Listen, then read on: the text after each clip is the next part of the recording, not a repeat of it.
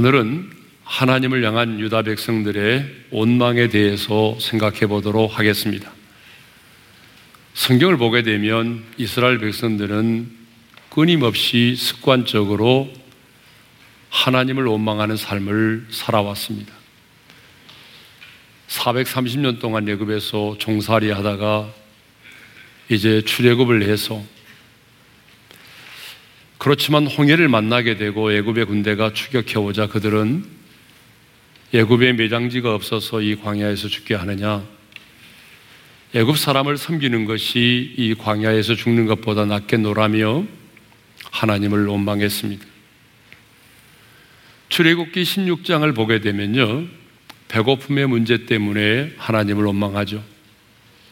그리고 그 다음 장은 출애굽기 17장을 보게 되면 목마름의 문제로 인해서 또 하나님을 원망합니다. 또 그들은 가나안 땅을 정탐하고 돌아온 10명의 정탐꾼들의 보고를 듣고도 민수기 14장 2절에 보게 되면 이렇게 하나님을 원망하죠. 함께 읽겠습니다. 시작.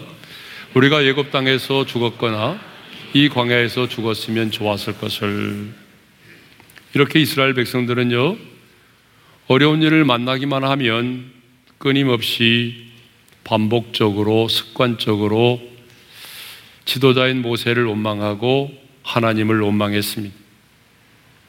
그런데 오늘 본문도 보게 되면 하나님에 대한 유다 백성들의 원망과 탄식으로 시작되고 있습니다.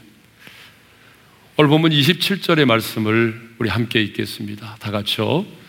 야곱아 어찌하여 내가 말하며 이스라엘아 내가 이르기를 내 길은 여호와께 숨겨졌으며 내 송사는 내 하나님에게서 벗어난다 하느냐 지금 유다 백성들은 내 길은 여호와께 숨겨졌으고 내 송사는 내 하나님에게서 벗어났다라고 말하죠. 여기서 말하는 내 길은 뭘 말할까요? 사람이 걷는 길을 말하는 것이 아니라 이방 땅에 포로로 끌려와서 포로된 자로서 자신들이 겪어야만 했던 모든 고통을 말하는 것입니다. 그리고 송사는요, 억울하고 불의한 일을 당했을 때에 공정한 판단을 받기 위해서 법정에서 호소하는 것을 말합니다. 그런데 내 길은 여호와께 숨겨졌다라고 말하고 내 송사는 하나님에게서 벗어났다라고 말합니다. 자, 여호와께 숨겨졌다. 또 하나님에게서 벗어났다고 하는 말은요, 철저하게 자신들이 하나님께 외면을 당했다는 것을 말합니다. 이방 땅에 포로로 끌려와서 말로는 다 할 수 없는 고통과 억울함과 불의한 일을 당했지만 하나님은 자신들에 대하여 무관심으로 일관했다는 것입니다. 아니, 자신들은 하나님의 돌봄을 받지 못했다는 거예요. 그래서 지금 유다 백성들은 하나님을 향한 원망과 탄식을 이렇게 표현하고 있는 것입니다. 그러면 유다 백성들은 왜 이렇게 낙심하고 하나님을 향하여 하나님에 대한 원망을 갖게 되었을까요? 첫째로 하나님의 침묵 때문입니다. 지금 유다 백성들은 어디에 있습니까? 바벨론의 포로로 끌려와서 노예 생활을 하고 있습니다. 그런데 바벨론 포로 생활 초기만 해도 그들은 희망을 잃지 않았어요. 그래, 조금만 더 참고 기다리면 포로 생활은 끝이 날 것이고 우리는 예루살렘으로 돌아가게 될 것이고 예루살렘으로 돌아가면 우리는 무너진 하나님의 성전을 건축하게 될 것이고 그 성전이 건축되면 우리는 그곳에서 하나님을 하나님께 제사를 드리게 될 것이다. 라고 하는 생각을 가지고 있었습니다. 이 꿈이 있었기 때문에 그들은 머나먼 이국 땅에서, 이국 땅에서 노예 생활을 하면서도 견디어낼 수가 있었습니다. 이 꿈을 가지고 있었기 때문에 비록 성전은 없었지만 밤만 되면 바벨론 강가에 모여서 함께 노래를 부르기도 하고 함께 기도를 하기도 하면서 어려운 노예 생활을 견디어내었습니다. 그런데 아무리 기도해도 하나님은 침묵하셨습니다. 10년이 지나고 20년이 지나고 30년이 지나도 하나님은 침묵하셨습니다. 그 하나님의 침묵 앞에서 그들이 가졌던 꿈도 점점 사라지기 시작을 했습니다. 그 하나님의 침묵 앞에서 자신들이 하나님의 택한 백성, 하나님의 택한 선민이라고 하는 그 자부와 긍지심도 점점 사라지기 시작을 했습니다. 마침내 그들은 이런 생각을 하게 됩니다. 하나님은 더 이상 우리의 사정과 원통함에 대하여 듣지 않으신다. 우리는 지금 하루가 천년 같은 지옥 같은 생활을 살고 있지만 하나님은 우리의 고통과 상황에 대하여 무관심하신다. 이렇게 하나님의 침묵 앞에서 자신들은 하나님께로부터 버림을 받았다는 생각이 들었습니다. 그러자 그들은 하나님을 향하여 원망하기 시작합니다. 그래서 내 길은 여호와께 숨겨졌고 내 송사는 하나님에게서 벗어났다라고 원망하죠. 그런데 여러분 정말 하나님이 유다 백성들에 대하여 침묵하셨습니까?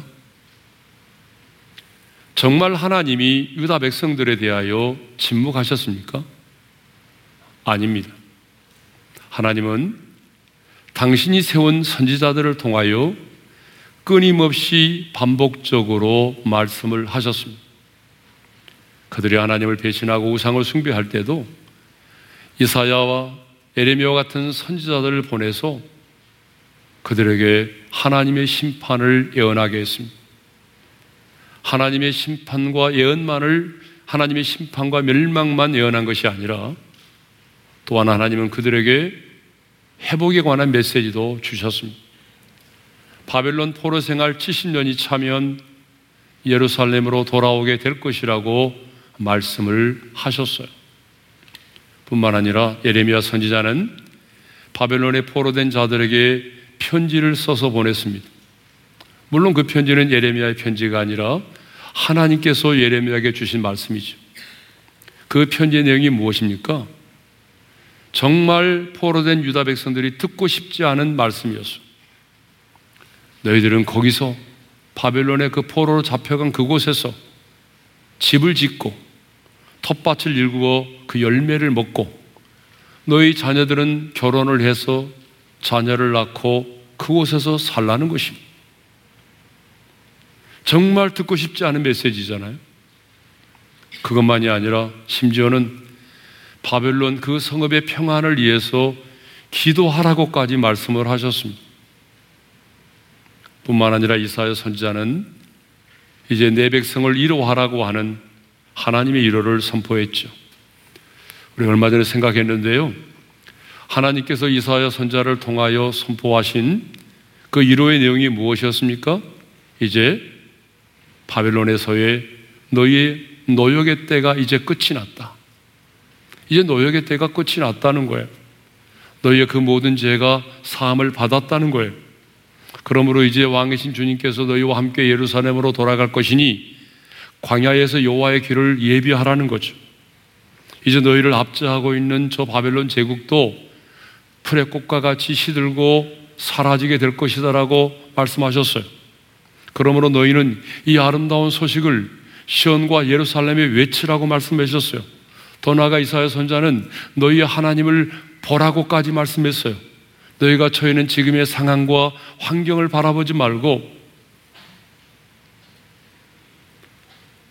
정말 강한 자로 임하셔서 너희를 다스리실 그 하나님, 상급과 심판으로 보응하실 그 하나님, 선한 목자로 오셔서 너희를 먹이시고 너희를 품에 안으시고 온순히 인도하실 그 하나님을 바라보라고까지 외쳤어요.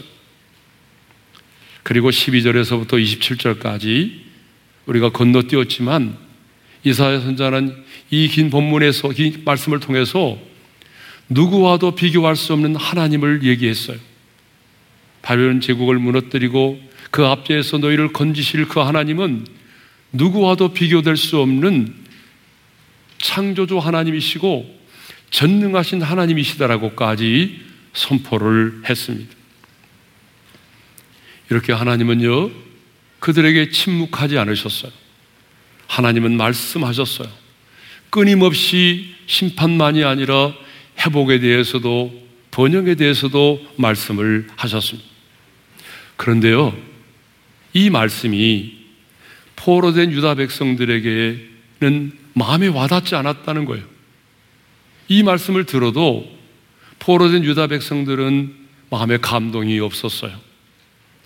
아니, 하나님께서 이사 선자를 통해서 이렇게까지 이루하시고 이렇게까지 회복에 관하여 말씀을 주셨다면 여러분 유다 백성들은 마음이 막 흥분이 되고 가슴은 벅차오르고 두 손을 들고 아멘 할렐루야를 외치고 손뼉을 치면서 감사와 찬양을 드리는 게 마땅하잖아요.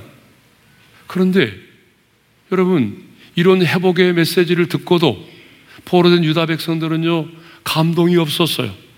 아니 도리어 하나님에 대해서 원망하고 탄식했습니다.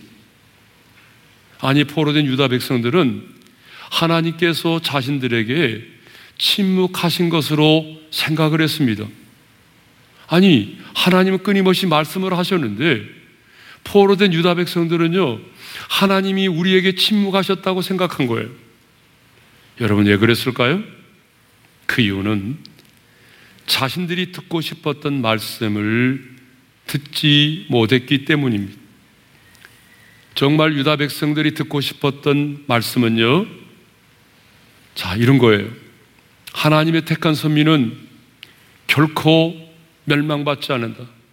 하나님의 택한 백성은 결코 하나님의 심판을 받지 않는다. 예루살렘에는 하나님의 이름을 두신 성전이 있기 때문에 예루살렘은 성벽은 무너지지 않는다. 너희들은 바벨론의 포로로 끌려왔을지라도 곧바로 바벨론 제국은 무너질 것이고 너희들은 예루살렘으로 돌아가게 될 것이다. 여러분, 이러한 하나님의 음성을 듣기를 원했던 거예요. 그런데 그들은 자기들이 듣기를 원했던 하나님의 음성을 듣지 못하자 하나님이 우리에 대하여 침묵하셨다라고 생각을 한 것입니다. 그런데 여러분, 우리도 마찬가지 아니에요? 하나님은 끊임없이 우리에게 말씀하시죠. 오늘 또 이렇게 강단에서 선포되는 메시지를 통해서도 말씀하시고 여러분들이 처해 있는 어떤 상황과 환경을 통해서도 말씀하시고 여러분이 만나는 그 누군가를 통해서도 말씀을 하시는데 문제는 뭐예요? 우리가 그 하나님의 기가 둔해서 하나님의 음성을 듣지 못한다는 거죠. 아니, 내가 듣고 싶어 하는 말씀만 듣고 싶어 하기 때문에 하나님이 나에 대해서 침묵하시는 것으로 생각한다는 거죠. 여러분 그럴 때가 많죠? 여러분이 듣고 싶은 메시지를 듣지 못하기 때문에 여러분은 하나님이 나에 대하여 침묵하신다고 생각을 하는 겁니다. 왜 포로된 유다 백성들이 낙심하고 하나님을 원망했습니까? 왜 포로된 유다 백성들이 내 길은 여호와께 숨겨졌으며 내 송사는 하나님에게서 벗어났다라고 말합니까? 하나님께서 자신들이 처해 있는 이 상황에 대하여 침묵하신다고 생각을 했기 때문입니다. 사랑하는 성도 여러분, 인생을 살다 보게 되면 사방으로 우겨싸임을 당할 때가 있습니다. 인생을 살다 보게 되면 예기치 않은 고난을 당할 때가 있고요. 억울하게 핍박을 받을 때도 있습니다. 질병으로 인하여 오랜 시간 동안 고통 가운데 투병 생활을 해야 할 때도 있습니다. 인생을 살다 보게 되면 경제적인 어려움을 당할 때도 있고요. 사망의 음침한 골짜기를 거닐 때도 있습니다. 그럴 때 우리는 이렇게 다짐하죠. 지금은 힘들고 어려워도 조금만 참고 인내하면 반드시 소망의 아침이 밝아오리라. 그래서 기도에 무릎을 꿇고 도전합니다. 힘들고 어려운 중에도 예배를 빠뜨리지 않고 헌신하고 충성도 합니다. 언젠가는 하나님이 이대하심을 드러내는 간증의 주인공이 되리라고 하는 그런 희망을 가지고 금식하기도 하고 부르짖어 기도합니다. 그런데 하지만 내 인생에 손바닥만한 구름도 보이지 않습니다. 아무런 일도 일어나지 않아요. 어떤 변화도 일어나지 않는 거예요. 아니, 어떤 길도 보이지 않아요. 그럴 때 우리는요, 그 하나님의 침묵 앞에서 낙심하기 시작합니다. 그리고 급기야는 하나님을 원망합니다. 하나님, 정말 살아 계십니까? 하나님, 정말 나를 사랑하세요?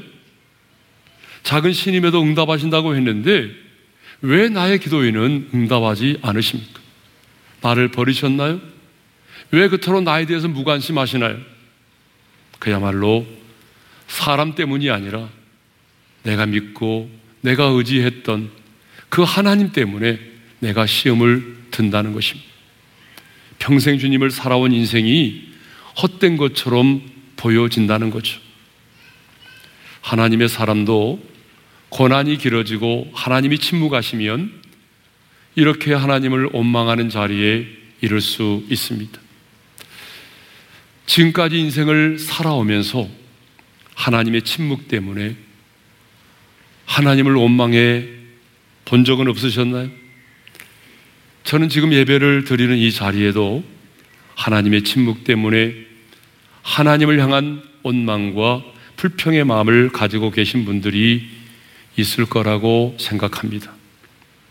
드러내놓고 말하지 않아서 그렇지 하나님 언제까지입니까? 왜 이렇게 나에 대해서 침묵하십니까? 하나님 내 형편과 처지를 그렇게도 모르시나요? 아니 하나님 입장을 좀 바꿔놓고 생각해 보세요. 라고 생각하는 분들이 계실 것입니다. 포로된 유다 백성들이 왜 이렇게 낙심하고 하나님을 향하여 원망했을까요?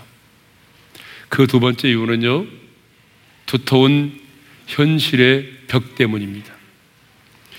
하나님께서는 이사야 선자를 통해서 1호를 선포하기도 하고 여호와의 길을 광야에서 예비하라고 말씀도 하셨고 저 바벨론 제국이 풀의 꽃과 같이 시들고 무너지게 될 것이라고 말씀을 하셨지만 현실은 아무것도 변한 것이 없었어요.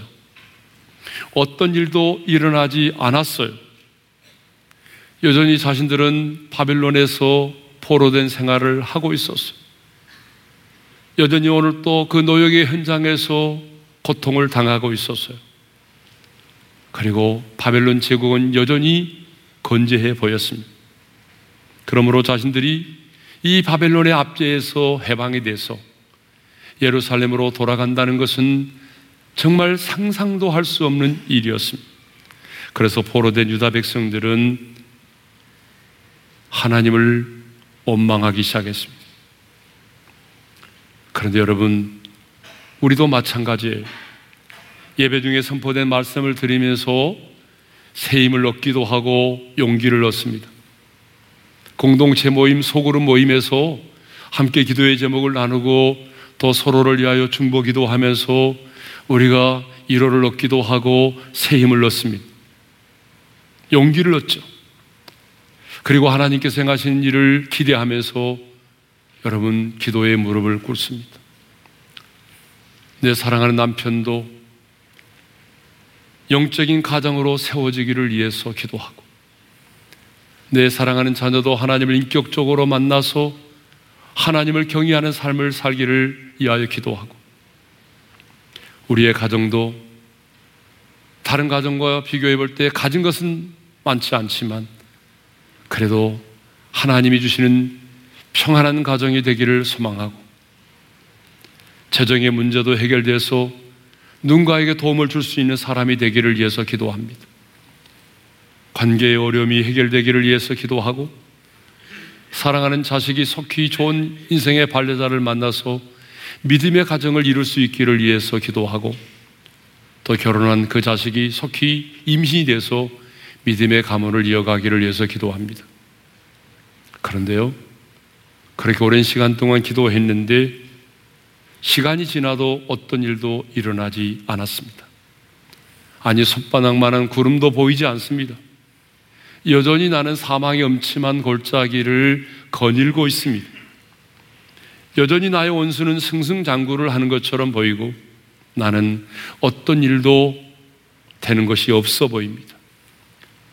여전히 재정의 문제, 관계의 어려움, 자녀의 문제, 질병의 고통은 내 인생의 골리앗이 돼서 그 자체만으로도 나를 두렵게 하고 있습니다. 그래서 우리는 하나님의 침묵과 이 현실의 두터운 벽 앞에서 하나님에 대한 원망과 탄식이 저절로 나옵니다.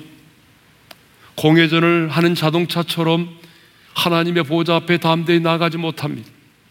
아니, 언제부턴가 예배를 드려도 하나님의 말씀을 묵상해도 기도의 무릎을 꿇어도 우리 안에 감동과 감격이 없습니다. 그러면 왜 하나님은 언약의 백성인 이스라엘이 그토록 부르짖어 기도했음에도 불구하고 70년 동안 침묵하셨을까요?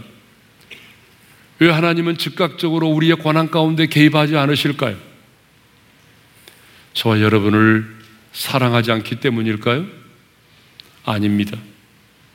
하나님은요, 비록 유다 백성들이 우상을 숭배하고 바벨론의 포로로 끌려가서 노예 생활을 하고 있을지라도 하나님의 징계 가운데 있을지라도 하나님은 변함없이 여전히 그들을 사랑하셨습니다. 포로된 유다 백성들은 하나님이 우리를 버리셨다. 더 이상 우리는 하나님의 백성이 아니다라고 말했지만, 생각하고 있었지만, 하나님은 이사야 40장 1절에서 이렇게 말씀하십니다.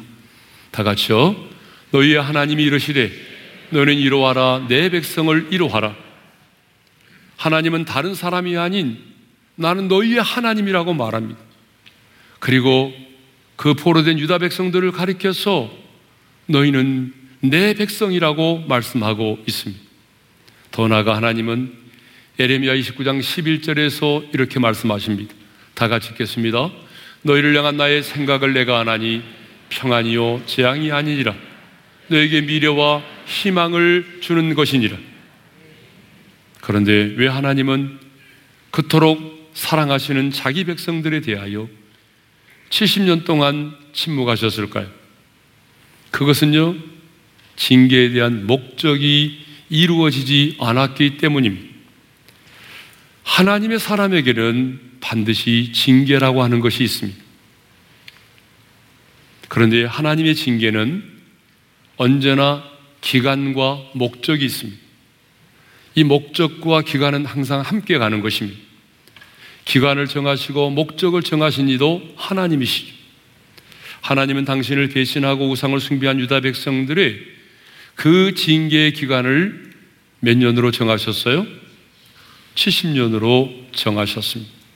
그리고 그 70년의 포로 생활을 통하여 그들이 지은 그 죄값이 지불되게 하셨습니다.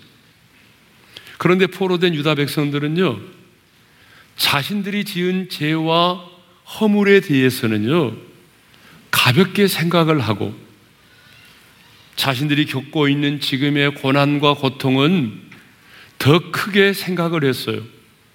그러니까 뭐라고 말하죠?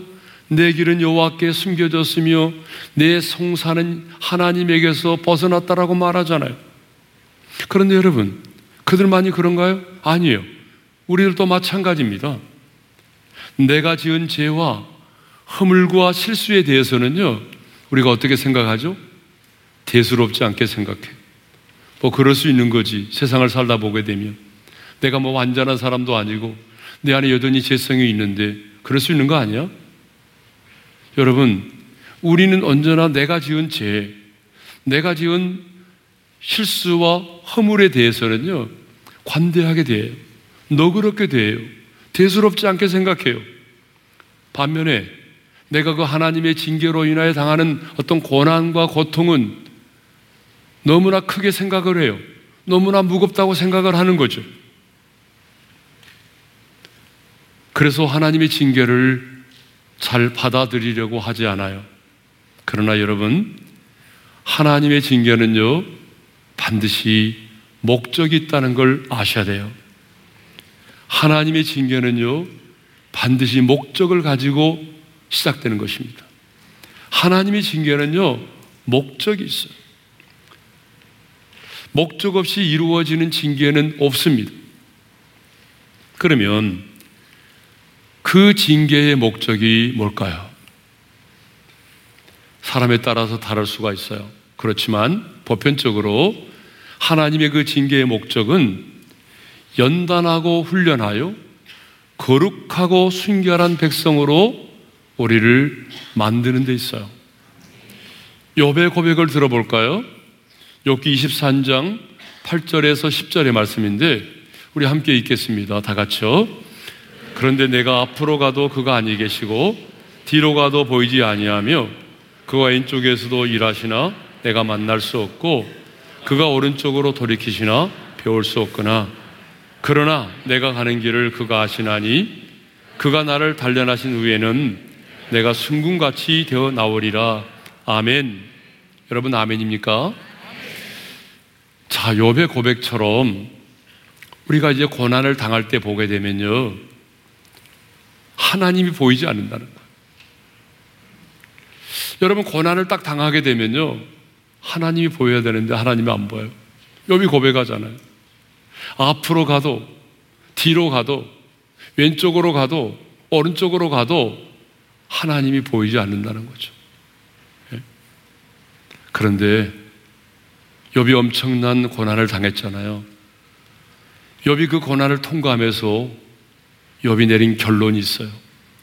이건 너무 중요해요. 욥이 내린 결론이 뭐예요? 내가 가는 길을 나의 가는 길을 주님이 아신다는 거예요. 고난을 당하면 하나님이 보이지 않은 것처럼 생각이 돼요. 여러분 그러죠? 너무 큰 고난을 만나면요. 하나님이 보이지 않은 것처럼 생각이 돼요. 꼭 그래서 내가 버림받은 기분이 들어요. 그런데 욥이 내린 결론이 뭐예요? 나는 내 느낌은 그렇지만 내 감정은 그렇지만 내가 가는 그 길을 주님이 아신다는 거예요. 그리고 나를 단련하신 후에는 내가 순금같이 되어 나오게 된다는 거예요. 이것이 고난을 통과했던 욥의 결론이고 고백이에요.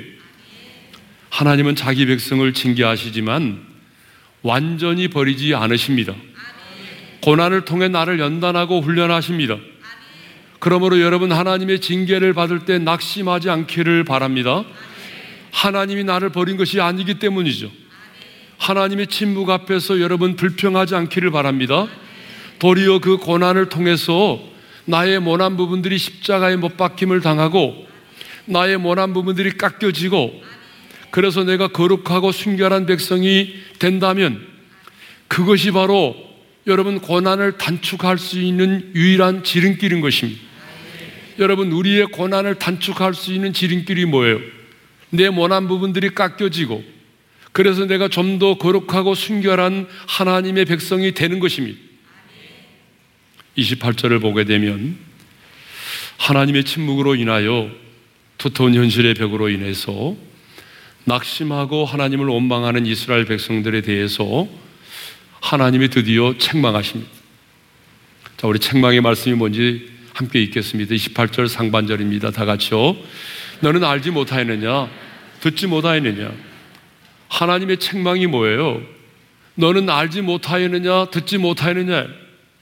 그러면 정말 이스라엘 백성들은 하나님을 알지도 못하고 하나님을 듣지도 못했을까요? 그래서 하나님을 원망했나요? 알지 못했느냐? 듣지 못했느냐? 여러분, 이 말씀의 시제는 미완료 시대가 아니에요. 완료 시대입니다. 그러므로 이스라엘 백성들은 하나님이 어떤 분이신지를 알고 있었다는 거예요. 그들은 과거 조상들에게 하나님께서 어떻게 역사하시는지 하나님의 권능을 알고 있었습니다.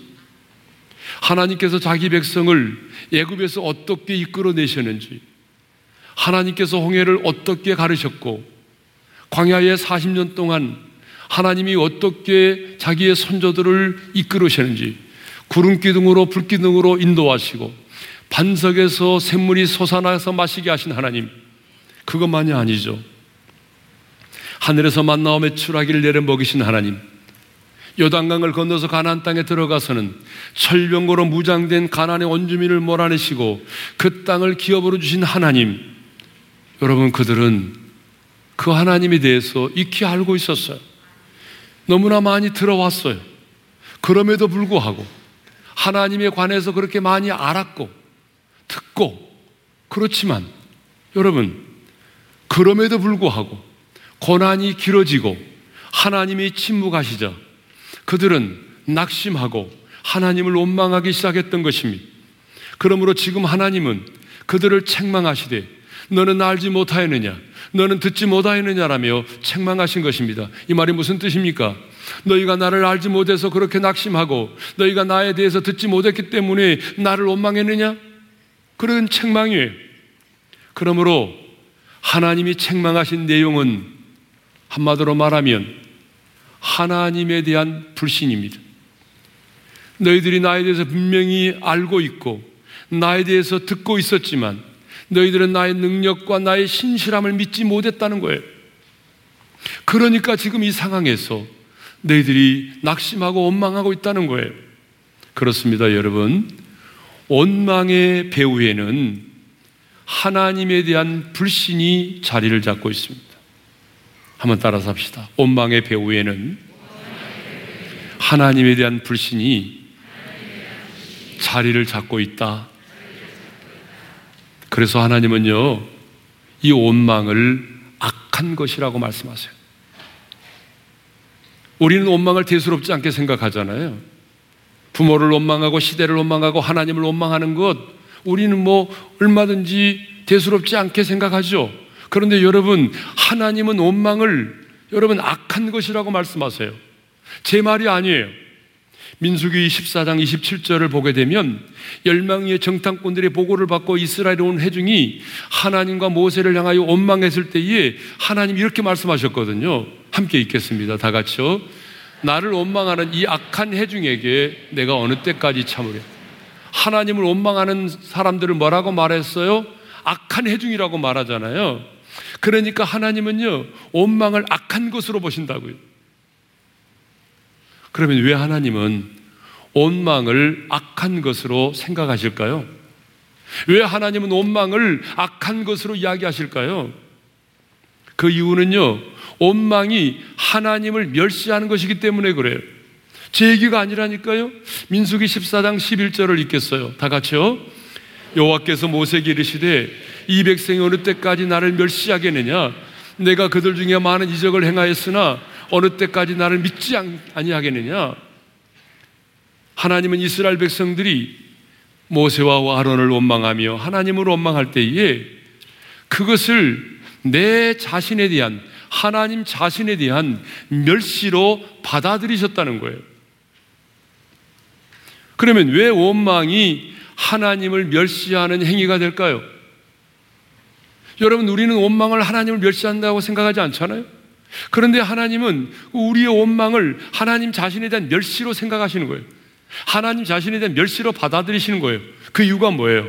그것은 우리의 원망이 하나님을 멸시하는 행위가 되는 이유는 하나님을 불신하는 행위이기 때문에 그렇습니다. 하나님을 불신하는 행위. 원망의 근원은 뭐예요? 불신앙이에요. 원망의 근원은 불신앙입니다. 내가 왜 원망하느냐? 환경이 어려워서가 아니에요. 고난이 커서가 아니에요. 내가 하나님을 원망하는 이유는 결국은 내가 그 하나님을 신뢰하지 못하기 때문이에요.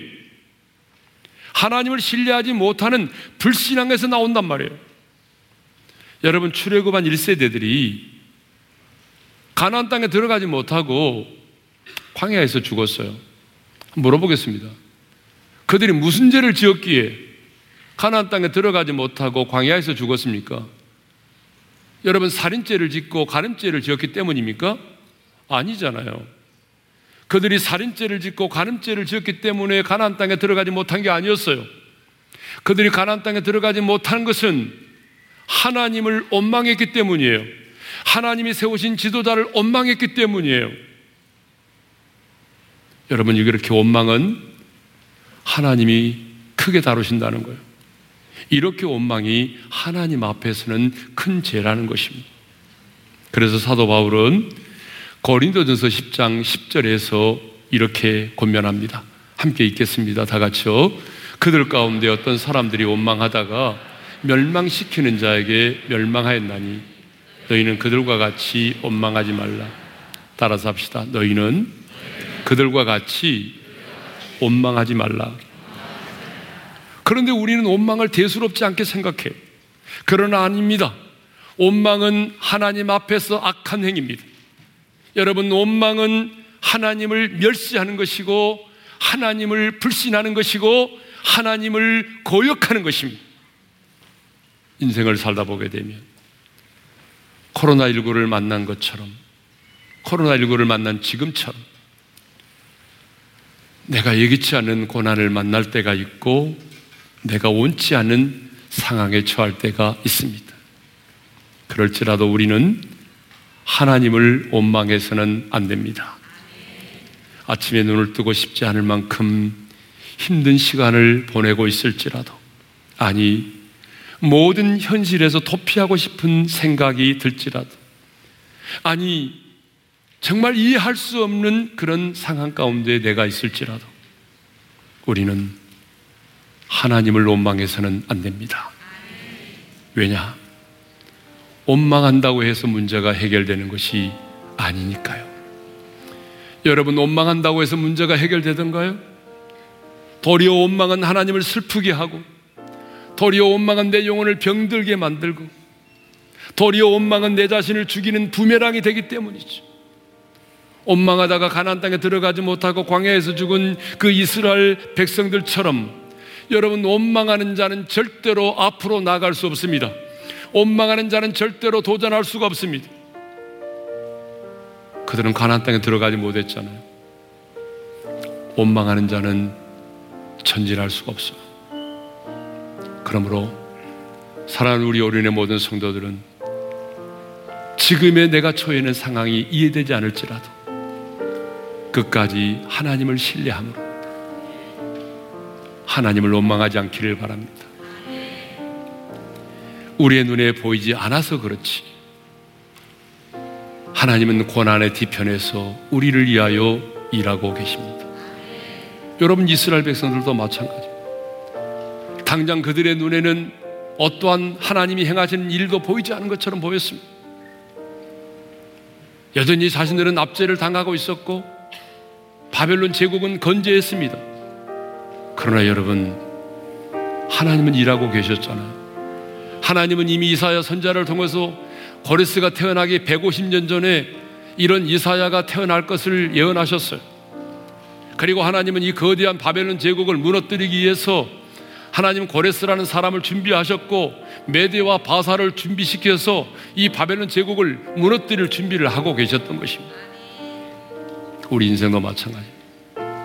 내 눈에는 아무것도 보이지 않아도 하나님은 고난의 뒤편에서 우리를 위하여 일하고 계십니다.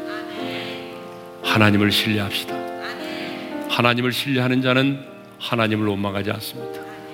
주신 말씀 마음에 새기면서 우리가 너무나도 잘하는 찬양을 함께 부르겠습니다. 왜 나만 겪는 고난이냐고 찬양합니다. 왜 겪는 고난이냐고 불평하지 마세요. 고난